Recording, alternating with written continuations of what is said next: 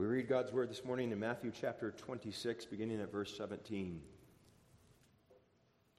Now, the first day of the feast of unleavened bread, the disciples came to Jesus, saying unto him, Where wilt thou that we prepare for thee to eat the Passover? And he said, Go into the city to such a man, and say unto him, The master saith, My time is at hand. I will keep the Passover at thy house with my disciples. And the disciples did as Jesus had appointed them, and they were and they made ready the Passover. Now when the even was come, he sat down with the twelve. And as they did eat, he said, Verily I say unto you that one of you shall betray me. And they were exceeding sorrowful, and began every one of them to say unto him, Lord, is it I? And he answered and said, he that dippeth his hand with me in the dish, the same shall betray me. The Son of Man goeth as it is written of him, but woe unto that man by whom the Son of Man is betrayed. It had been good for that man if he had not been born.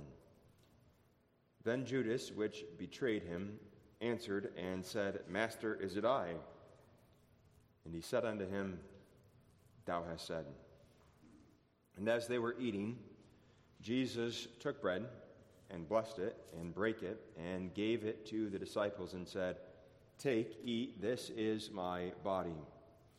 And he took the cup and gave thanks and gave it to them, saying, Drink ye all of it.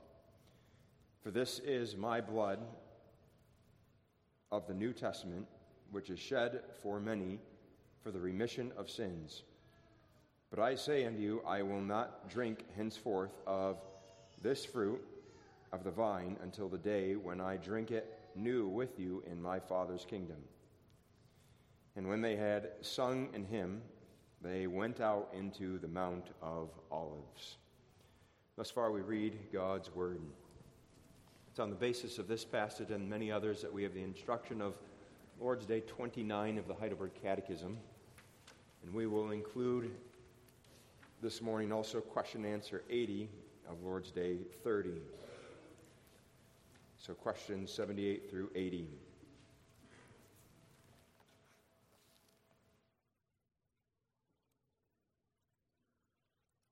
Do then the bread and wine become the very body and blood of Christ?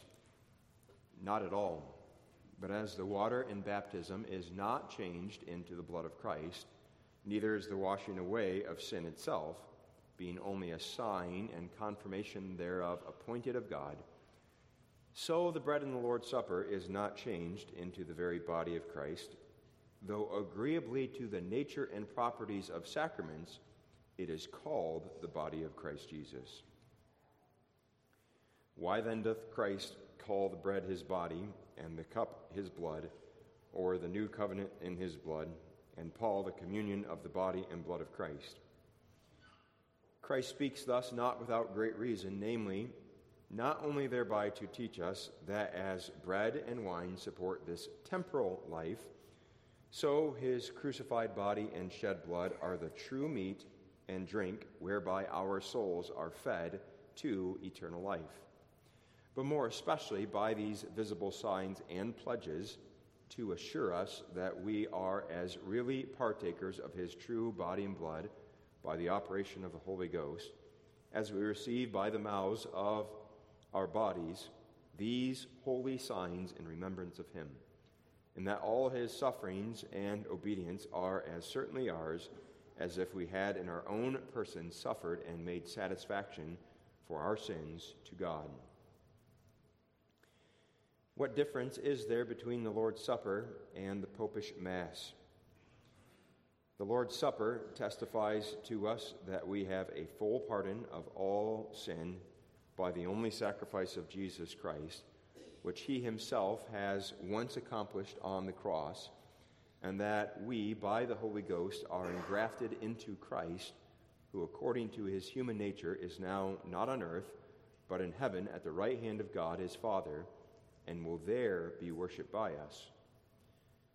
But the Mass teaches that the living and dead have not the pardon of sins through the sufferings of Christ, unless Christ is also daily offered for them by the priests, and further, that Christ is bodily under the form of bread and wine, and therefore is to be worshipped in them, so that the Mass at bottom is nothing else than a denial of the one sacrifice and sufferings of Jesus Christ and an accursed idolatry.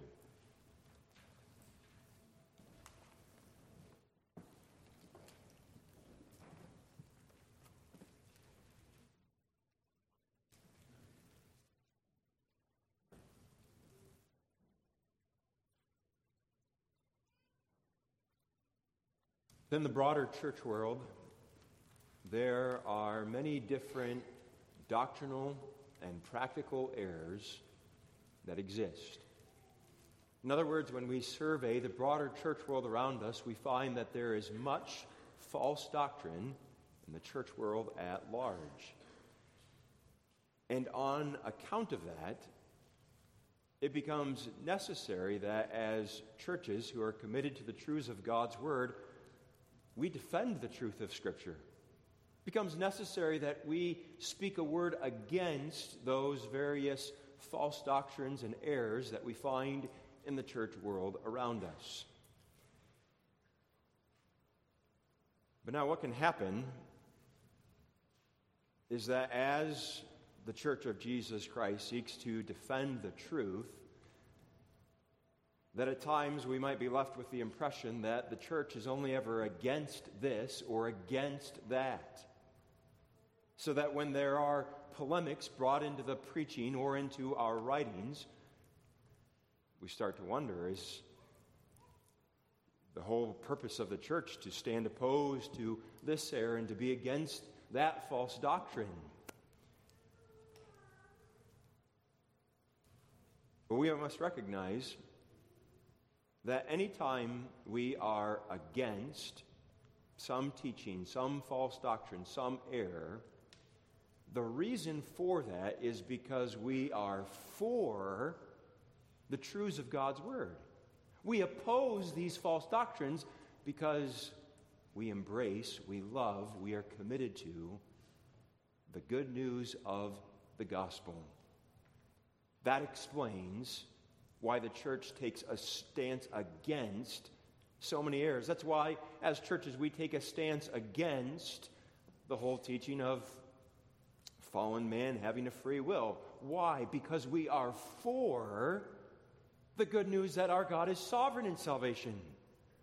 We take a stance against the teaching of uh, a universal atonement that Christ died for all men head for head. Why? Because we're for the blessed truth that the death of Jesus Christ was a particular death and therefore efficacious for his people. We are against the error of the, the federal vision. Why? Because we're for the, the blessed truth of justification by faith alone. And we could give many, many examples.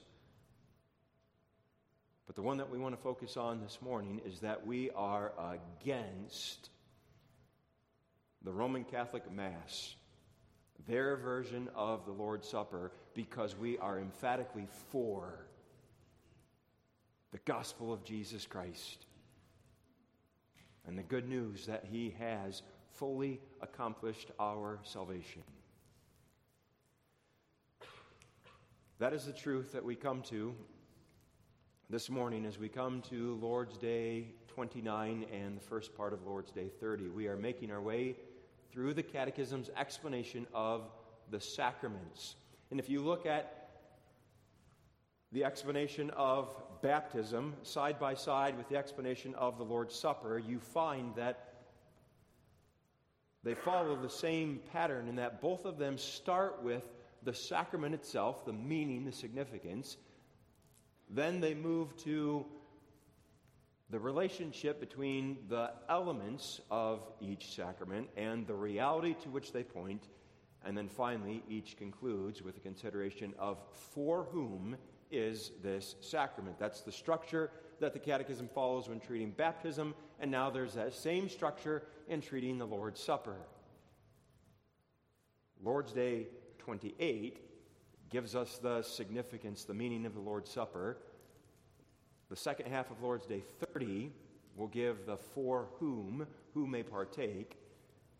Lord's Day 29 and question answer 80 as well teaches us the relationship between the elements, the bread and the wine, and the reality to which they point, namely the body and blood of Jesus Christ. And in looking at that, there is by necessity, there is a need for defending the truth of the gospel over against the errors. And now there are many errors, including the errors of Lutheranism, the errors of a man like Zwingli, but the main focus of the catechism, and rightly so, is on the teachings of the Roman Catholic Church with regards to the Lord's Supper and their version of it, that is the Mass. And we want to see the clear contrast between the Roman Catholic presentation of this and the truth of Scripture so that we see all the more clearly the good news of the gospel of Jesus Christ. So this morning we consider Lord's Day 29 as well as 30a, using as our theme Christ's presence in the supper. First, we'll look at his spiritual presence. Second, our partaking of him. And third, the blessed result Christ's presence in the supper his spiritual presence, our partaking of him, and the blessed result. Our Lord Jesus Christ is present in the Lord's Supper. But now, when we state that, we need to make very clear that from a negative point of view, that does not mean he's present physically or bodily. And we say that over against the Roman Catholic Church because that is indeed their teaching. And that's why question 78 is worded the way it is. Question 78 says, Do then the bread and wine become the very body and blood of Christ? And it's put that way because that's representative of the teachings of the Roman Catholic Church, that the bread and wine become the very body and blood of Christ.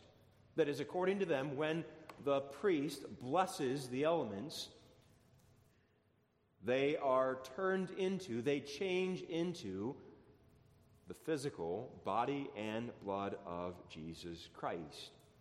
And now they would acknowledge that from an outward point of view, it still looks like bread, it still feels like bread, it still tastes like bread. That is, the external qualities, those remain unchanged, but the substance, the essence of it is now the body and blood of Jesus Christ. And understand that is indeed their view. It's important that as God's people, we recognize that these errors truly exist, that as a minister, I'm not making this stuff up. The Roman, the, the catechism is not making a caricature of their view, and that becomes clear when they look, when we look at their own writings. So that if we look at the catechism of the Catholic Church, we find this statement, for example, quote, it is by the conversion of the bread and wine into Christ's body and blood that Christ becomes present in this sacrament. End quote.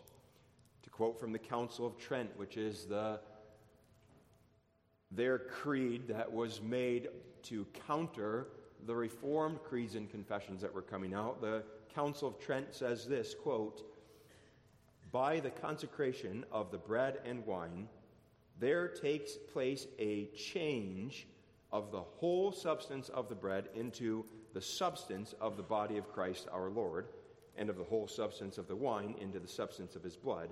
This change the Holy Catholic Church has fittingly and properly called transubstantiation. End quote. Now, to back this up, the, the Roman Catholic Church appeals to the words of Jesus Christ when he instituted the Lord's Supper. In Matthew chapter 26, we read of that institution. And in verse 26, we read of Christ himself saying, Take, eat, this is my body. And the Catholic Church says, See, Christ himself says it. This is my body. What more proof could you ask for? I remember count, encountering that very argument when I was a college student interacting with uh, a friend, a classmate, talking about our different views. And when we came to the Lord's Supper, she said, Christ said, This is my body. Don't you believe that He has the power to make that happen, that He's physically, bodily present?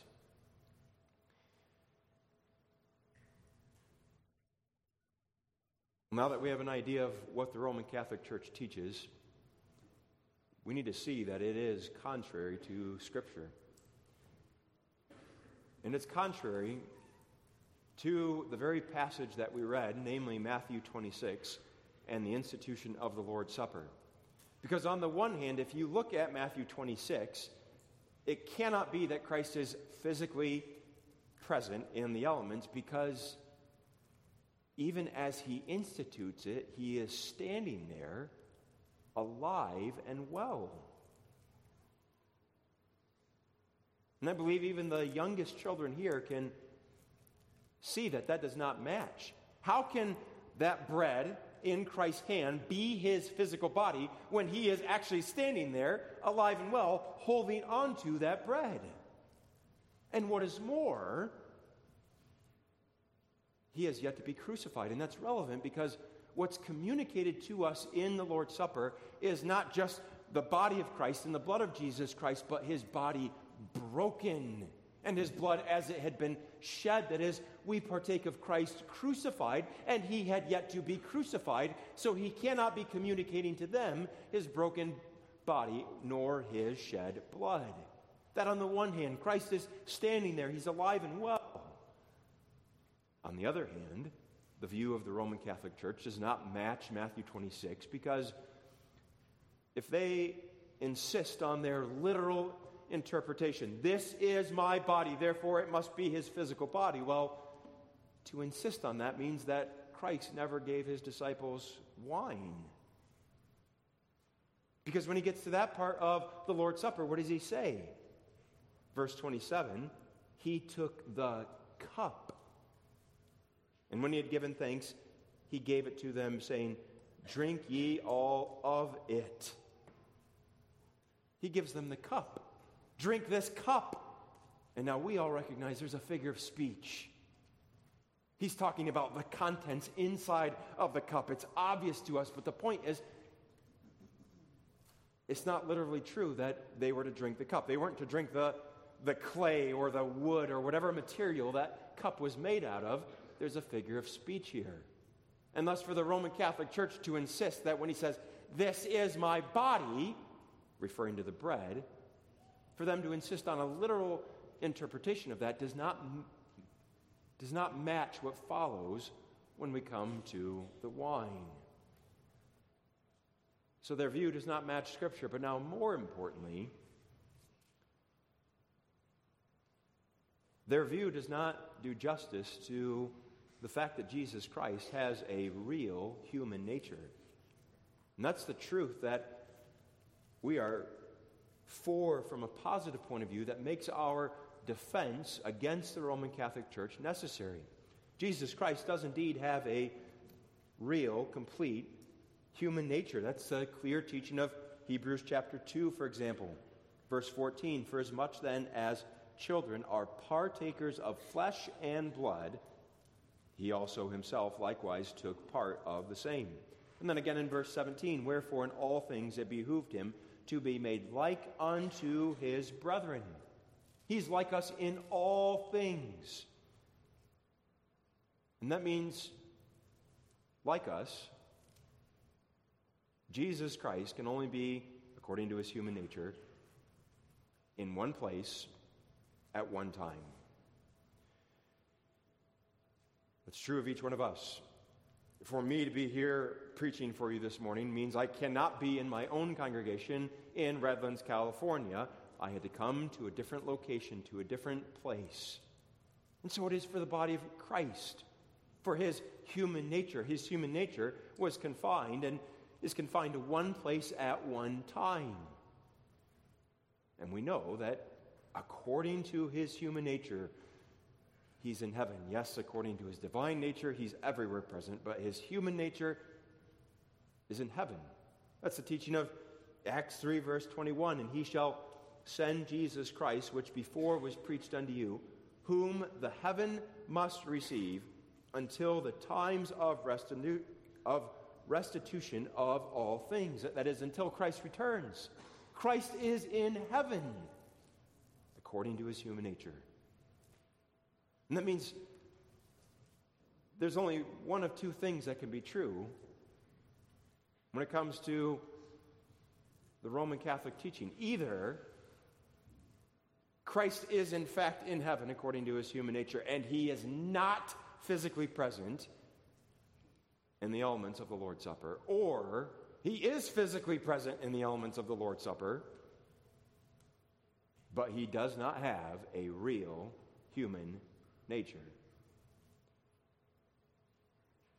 And now we see the seriousness.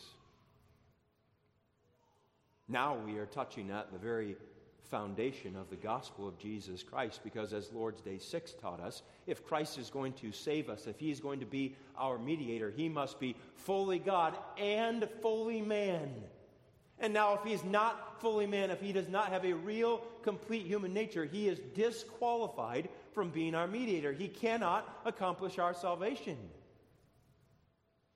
And all this is to say that we are against the Roman Catholic Mass and their view of Christ's presence in the supper because we are for the good news of the gospel and Christ's real humanity.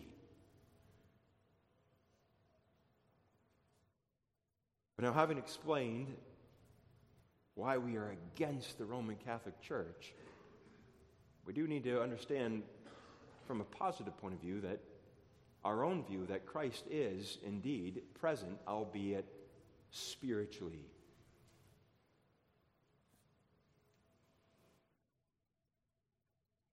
For when the Lord's Supper is administered, the Holy Spirit performs a work whereby he takes the body and blood of Christ and unites them to the elements so that Christ is present, not physically, not bodily, but really, truly, spiritually present. But then the Roman Catholic Church would say, well, what about those words? This is my body. And we would respond by saying, well, that's exactly how you need to understand those words because those words are not meant to be understood literally, but sacramentally. Now, what does that mean to understand those words sacramentally? It means that when Christ, when we have a sacrament in Scripture, that it belongs to the nature of a sacrament, that the name of the reality to which it points is applied to the elements, to the thing that signifies it, so that the reality is the body and blood of Christ, and it is applied to the elements, the bread and the wine. That's what our catechism is getting at when it says what it does at the end of question and answer 78. The last two lines, we read this. I'll read the last three. So the bread in the Lord's Supper is not changed in the very body of Christ, though agreeably to the nature and properties of sacraments it is called the body of Christ Jesus.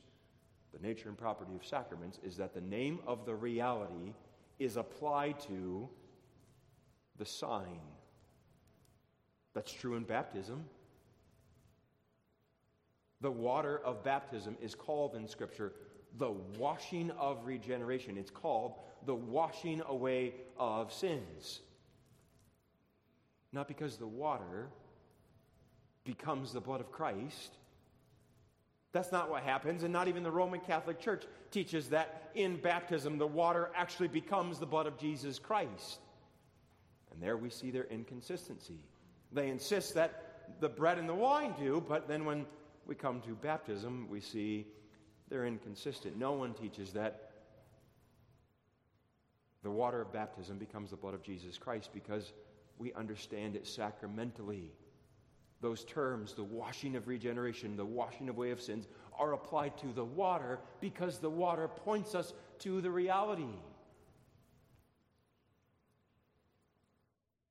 We see the same thing in the Old Testament when we look at circumcision, for example. In circumcision, the Old Testament parallel to baptism, we see this same dynamic. So that when in Genesis chapter 17, verse 10, we read this God saying to Abram, This is my covenant, which ye shall keep between me and you and thy seed after thee. Every man child among you shall be circumcised. Notice what God is saying there. This is my covenant, namely circumcision. And we say, What? Really? Circumcision is the covenant? No. We just need to keep reading. We get to verse 11 and we have an explanation. And ye shall circumcise the flesh of your foreskin, and it, circumcision, shall be a token of the covenant between me and you. In verse 10, circumcision is called God's covenant. And in verse 11, we read it's a token of the covenant. And verse 10 is put so strongly because we understand that language not literally, but sacramentally. The name of the reality, God's covenant, is applied to the sign, namely circumcision.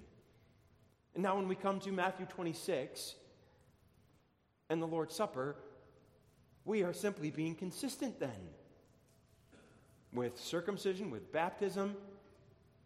The same now applies to those words. This is my body. Christ is applying the name of the reality, his body, his broken body, to the sign because we have a sacrament. So that's our view. But now, before we move on to how we partake of Christ in the Lord's Supper, still in the first point, we need to underscore the importance of having a right understanding and a right view. And that importance comes out when we consider the implications of the Roman Catholic view and the Roman Catholic Mass and the errors that are a part of it. And that's especially what question and answer 80 of the Heidelberg Catechism does for us. On the one hand, the Roman Catholic Mass and their whole teaching leads to a worship of the elements themselves. That's what the Catechism is getting at towards the end of answer 80 when it says this, the second half of the question. But the Mass teaches that the living and dead have not the pardon of sins through the sufferings of Christ, unless Christ is also daily offered for them by the priest. We'll come back to that language in a moment. But now, this. And further, that Christ is bodily under the form of bread and wine, and therefore is to be worshiped in them. And now, again, the Catechism is not making a caricature of their view. The Catholic Catechism itself says this quote, in the liturgy of the Mass, we express our faith in the real presence of Christ under the species of bread and wine by, among other things, genuflecting or bowing deeply as a sign of adoration of the Lord. End quote. They worship the elements. And the problem with this is this is idolatry. We are to worship God as He commands. And this is over against the, the right worship of God. There's a reason the Catechism ends so forcefully and strongly at the very end of answer 80, it says, So that the Mass at bottom is nothing else than a denial of the one sacrifice and sufferings of Jesus Christ and an accursed idolatry. No doubt you've heard that language before, and perhaps you've wondered why does the Catechism make such a strong statement that the Roman Catholic Mass is an accursed idolatry? Well, because the Roman Catholic Church says you are to bow down, you are to genuflect, to use their language, the elements, the bread and the wine. And we reject that as idolatry, whether you view it as a violation of the first commandment, you're worshiping bread, or a violation of the second commandment, you're trying to worship Christ through the bread. Either way, it's sinful. And we stand opposed to that because we are for the right worship of our God. God tells us in His Word how He is to be worshiped, and we are to worship Him accordingly. And that includes worshiping Christ as the ascended Lord. That's the point of the Catechism when it says what it does in the first part of question 80. Fourth line down, who according to his human nature is now not on earth but in heaven at the right hand of God his Father and will there be worshiped. Christ is our exalted Lord. He is sitting at God's right hand as king and ruler over all, and we are to worship him accordingly. Worship him as the one who is in heaven now, not by trying to drag him back down to this earth, not by trying to worship him through a piece of bread, but worshiping him as our exalted king. That's what we're for. And thus we oppose the Roman Catholic teaching of Christ's physical presence and the need then to worship the elements. So that's one of two implications that underscores the importance of this stance against the Roman Catholic Church. And now, the second clear implication is that the Roman Catholic Mass then is a denial of the once for all sacrifice of Jesus Christ. For according to the Roman Catholic Church, when the priest goes through his ceremony, that's a part of the Mass, there is a re sacrificing of Jesus Christ. He takes that bread, and remember, according to them, he is physically, he's bodily present, and the priest breaks that bread. He is re sacrificing Jesus Christ. And again, I'm not making this up. The Catholic Catechism says this about the sacrifice of Jesus Christ quote, the sacrifice of Christ and the sacrifice of the Eucharist are one single sacrifice. The victim is one and the same. The same now offers through the ministry of the priest, who then offered himself on the cross, only the manner of offering is different. End quote there is an offering of Jesus Christ according to their very own words. And what is even worse is that they go so far as to say this is a part of the payment for sin. That there's an atonement that's taking place here. Quote, as sacrifice, the Eucharist is also offered in reparation of the sins of the living and the dead to obtain spiritual or temporal benefits from God. End quote. In the Roman Catholic Mass, they say, there is a payment for sin being made.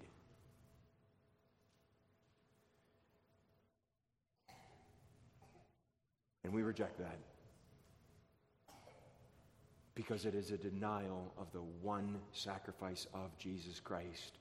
And that's the point of the Catechism right in the middle of question and answer 80. But the Mass teaches that the living and dead have not the pardon of sins through the sufferings of Christ, unless Christ is also daily offered for them by the priest and what follows. For them, he has to be offered daily. And not just daily, but hundreds of times of days, all throughout the whole world, if there's going to be a payment for sin. And we say, no. That's contrary to Scripture. Because when Christ was on the cross, after suffering God's wrath those three hours, he said, It is finished. It's all paid for, it's done. And the Roman Catholic Church says it's not finished. It has to happen again and again and again. Unless we reject that false teaching because we are for, because we embrace, because we love the truth of the once and for all sacrifice of Jesus Christ, even as it's taught in Scripture. As we read in the book of Hebrews, chapter 7, verse 27. S- speaking of Christ, who needeth not daily as those high priests to offer up sacrifice, first for his own sins, and then for the people's. For this he did once when he offered up himself. Same thing in Hebrews 9, verse 28. So Christ was once offered to bear the sins of many. And unto them that look for him shall he appear the second time without sin unto salvation. That's the good news of the gospel. That there is a full and complete payment. So that when, as God's sinful people, we come to Him saying, Lord, forgive us, there is a complete pardon. And it's because we are for that truth, because we love that truth. We stand opposed to the whole notion of the Roman Catholic Mass. But now, having considered Christ's presence, we now also need to see how we partake of Him and really what we partake of. And that's what we want to consider in the second point of this morning's sermon. First of all, how we partake of Him, and we partake of Him by faith. And we say that over against the Roman Catholic Church, which says that partaking of Christ is a matter of using your physical mouth. So that for the Roman Catholic Church, as long as you have a mouth and a working digestive system, you can partake of Jesus Christ. And now, to be sure, they would speak of faith, but when you read their writings, it becomes clear it's not faith in order to receive Jesus Christ. It's not faith as the instrument whereby we receive Jesus Christ.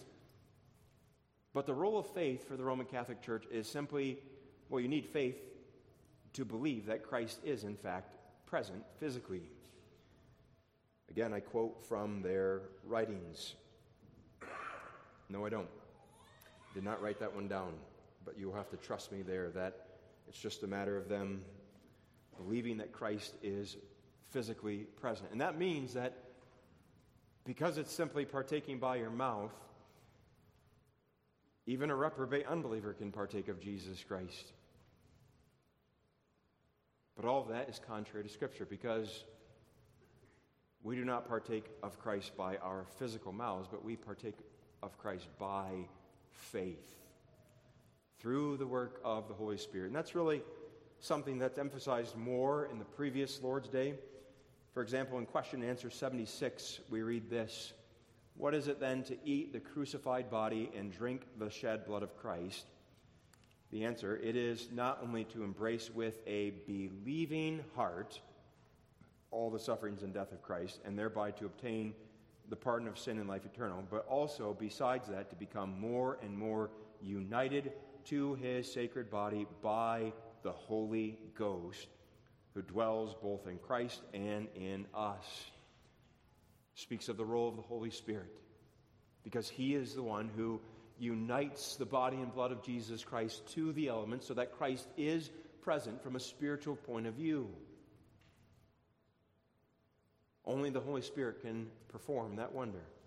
And we then receive Jesus Christ by means of faith, so that our Belgic confession speaks of faith as the hand of the soul whereby we receive Jesus Christ, and as the, the mouth of the soul whereby we partake of him.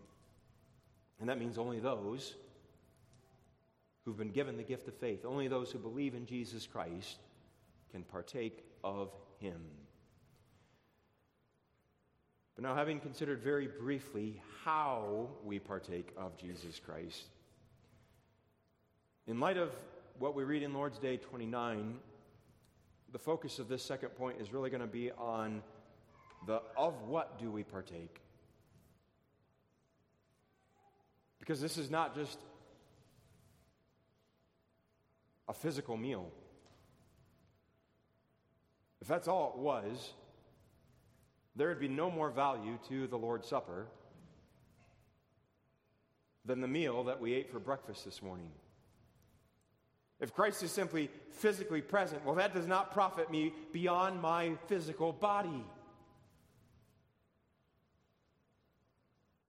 But instead, we need spiritual nourishment.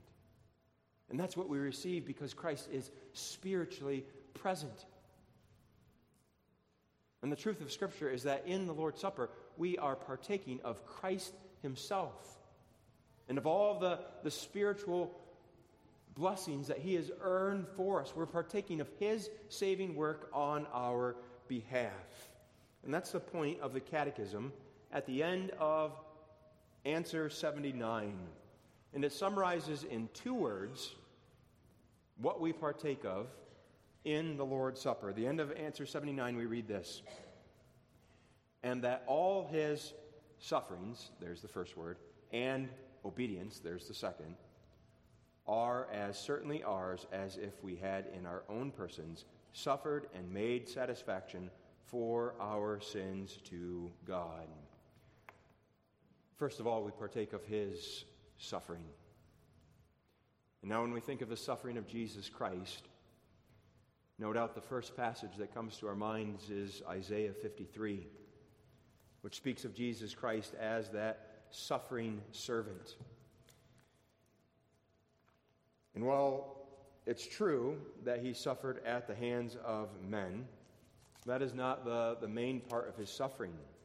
It is a part of it. Isaiah 53, verse 3 says, He is despised and rejected of men, a man of sorrows and acquainted with grief.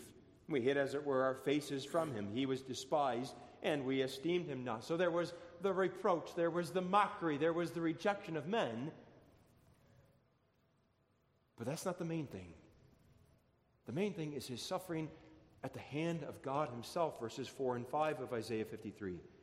Surely he hath borne our griefs and carried our sorrows, yet we did esteem him stricken and smitten of God and afflicted. But he was wounded for our transgressions, he was bruised for our iniquities. The chastisements of our peace was upon him, and with his stripes we are healed. The point of those verses is that Jesus Christ became our sin bearer so that our iniquity, our transgressions, our sins were placed upon him. With the result that then that God then smote him, bruised him.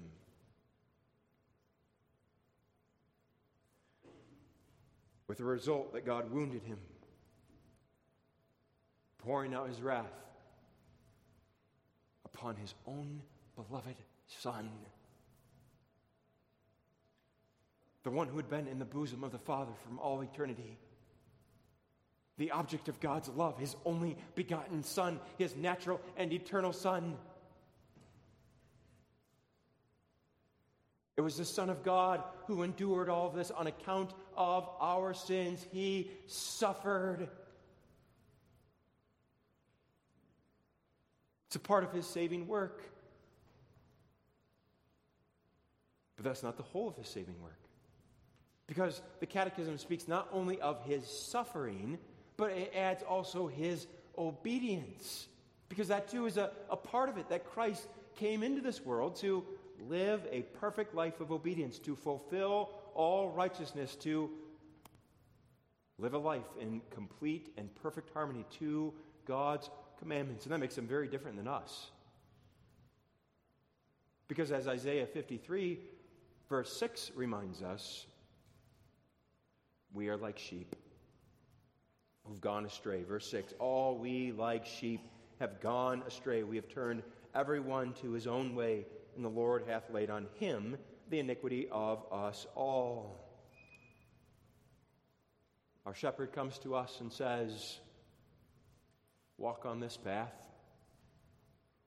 that leads to green pastures. Our shepherd comes to us and says, Come this way to the still waters where you will receive refreshment. He, outlaw, he, he sets before us how we are to live our lives. And what do we do in response? We say, No. I'm not going to go down that path, no matter how good it is for me spiritually. But instead, we go astray We wander. And we expose ourselves to the dangers of walking in that dark valley. That's our sinfulness. And thus, what a contrast to the perfect obedience of Jesus Christ. Who walked down the path that God set before him, who lived a life of perfect obedience, even though that path did not lead to green mountain pastures. It did not lead to still waters, but it led to the cross. The Father said to the Son, This is the path that you must walk, the path that leads to the altar, to the place of slaughter where you must lay down your life. And Jesus Christ said, I will walk that path. I will not go astray. And he did indeed walk it. He lived a life of perfect obedience that's a part of his saving work, so that his saving work includes both his suffering and his obedience. But now, to tie it back to the overall point we're making, the point of the catechism is that we are now partakers of both his suffering and his obedience. The end of 79, and that all of his sufferings and obedience are as certainly ours as if we had in our own persons suffered and made satisfaction for our sins to God. So that the point is, Christ did this for us. Not for his own sake. There was no sin on him that he needed to pay for. He didn't need to earn eternal life, but he did this for us. It's a, the point he makes in Matthew 26 that we read earlier. Matthew chapter 26, verse 28, we read, For this is my blood of the New Testament, which is shed for many for the remission of sins. The point being, for his people. He did it on our behalf so that we become partakers of that. And notice how strongly the Catechism puts this as if we had in our own persons suffered and made satisfaction for our sins to God. So that when Christ's obedience and suffering are made ours by faith, It's as though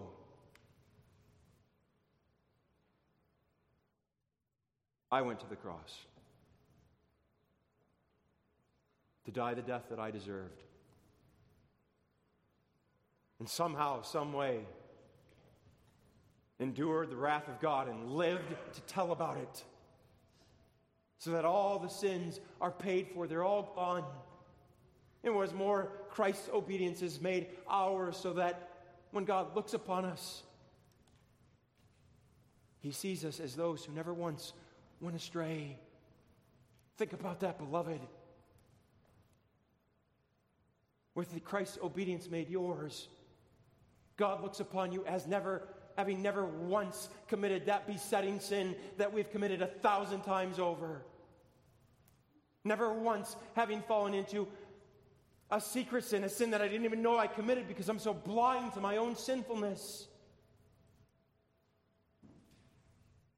That's the good news of the gospel. And that's the good news that's set before us visibly when we partake of the Lord's Supper. And it's because of this good news that we reject the whole idea of the Roman Catholic Church. Think of these astounding blessings we're talking about Christ's obedience, Christ's suffering made ours. A priest cannot put that into your mouth. It's not something you put on a platter and pass around the congregation. But that's only something that the Spirit of Christ can give to us. And it's something we can receive only by faith. It's because we're for that glorious truth. that we are against the Roman Catholic Mass and everything included in it. And that includes, the good news includes the blessed result of partaking of Jesus Christ. And the blessed result comes out in question and answer 79, especially. And there are two things that are taught here. Why then doth Christ call the bread his body and the cup his blood, or the new covenant in his blood, and Paul the communion of the body and blood of Christ? Christ speaks not thus without great reason, namely, not only, here's the first thing, thereby to teach us that as bread and wine support this temporal life, so his crucified body and shed blood are the true meat and drink whereby our souls are fed to eternal life. The first blessed result is just that we are fed. And the Catechism here makes a comparison between our physical lives and our spiritual lives. Each one of us has a physical life, our physical bodies, and we need nourishment. We need food and water, otherwise, we will grow weak physically. And when we receive that bread, water, physical nourishment, then we're strengthened according to our physical bodies. The Catechism takes that idea and now parallels it to the truth of our spiritual lives. Because by God's grace, we've been given new life in Jesus Christ.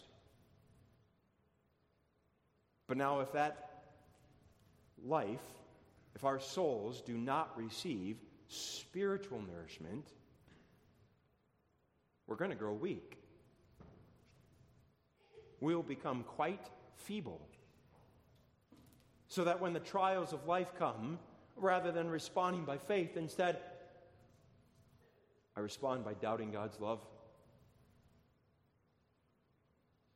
I respond by getting angry at Him, even if I would never acknowledge it in words.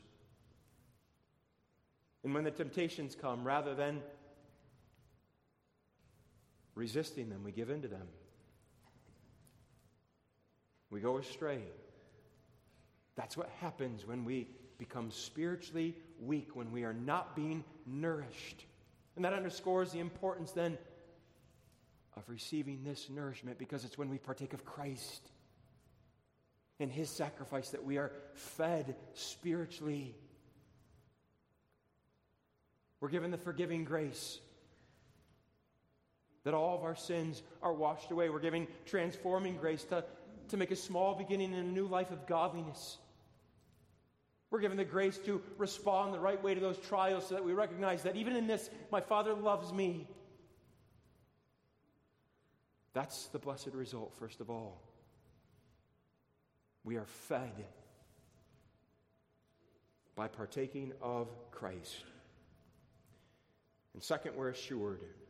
That's the second half of answer 79 where we left off in the middle, but more especially, here's the second thing, he's the point, by these visible signs and pledges to assure us that we are as really partakers of his true body and blood by the operation of the Holy Ghost as we receive by the mouths of our bodies these holy signs in remembrance of him. The sacrament gives us assurance and the Catechism has a very helpful explanation of how that assurance works, and that for the child of God, by faith, he says, as certainly as I have this piece of bread in my hand, and as certainly as I can taste that bread in my mouth, and as certainly as I know that bread went down into my body and is providing physical nourishment for my body, I can be just as confident by faith that Christ died for me. And that by his body and blood, he now gives me eternal life. And note the word me. This is a personal assurance that comes to us in the Lord's Supper. And what an assurance it is. Because knowing that Jesus Christ died for me, that we are partakers of his flesh and blood. We can then say with the Apostle Paul in Romans chapter 8, verse 34 Who is he that condemneth? It is Christ that died, yea, rather, that is risen again, who is, at, who is even at the right hand of God, who also maketh intercession for us. Though the devil brings his accusations, though my conscience accuses me, who can condemn me? That's the expression of assurance, knowing that Christ died for me. And that assurance is expressed in verses 35 and following Who shall separate us from the love of Christ? Shall tribulation or distress or persecution or famine or nakedness or peril or sword? Nay, in all these things we are more than conquerors through him that loved us. So the blessed result is that we are given that assurance. Now, as those who are thus fed and assured, we are then to go forth in a life of thankfulness and service to this God out of gratitude for that blessed gospel that we are for, that we love, that we are committed to, the good news of salvation in Jesus Christ. Amen.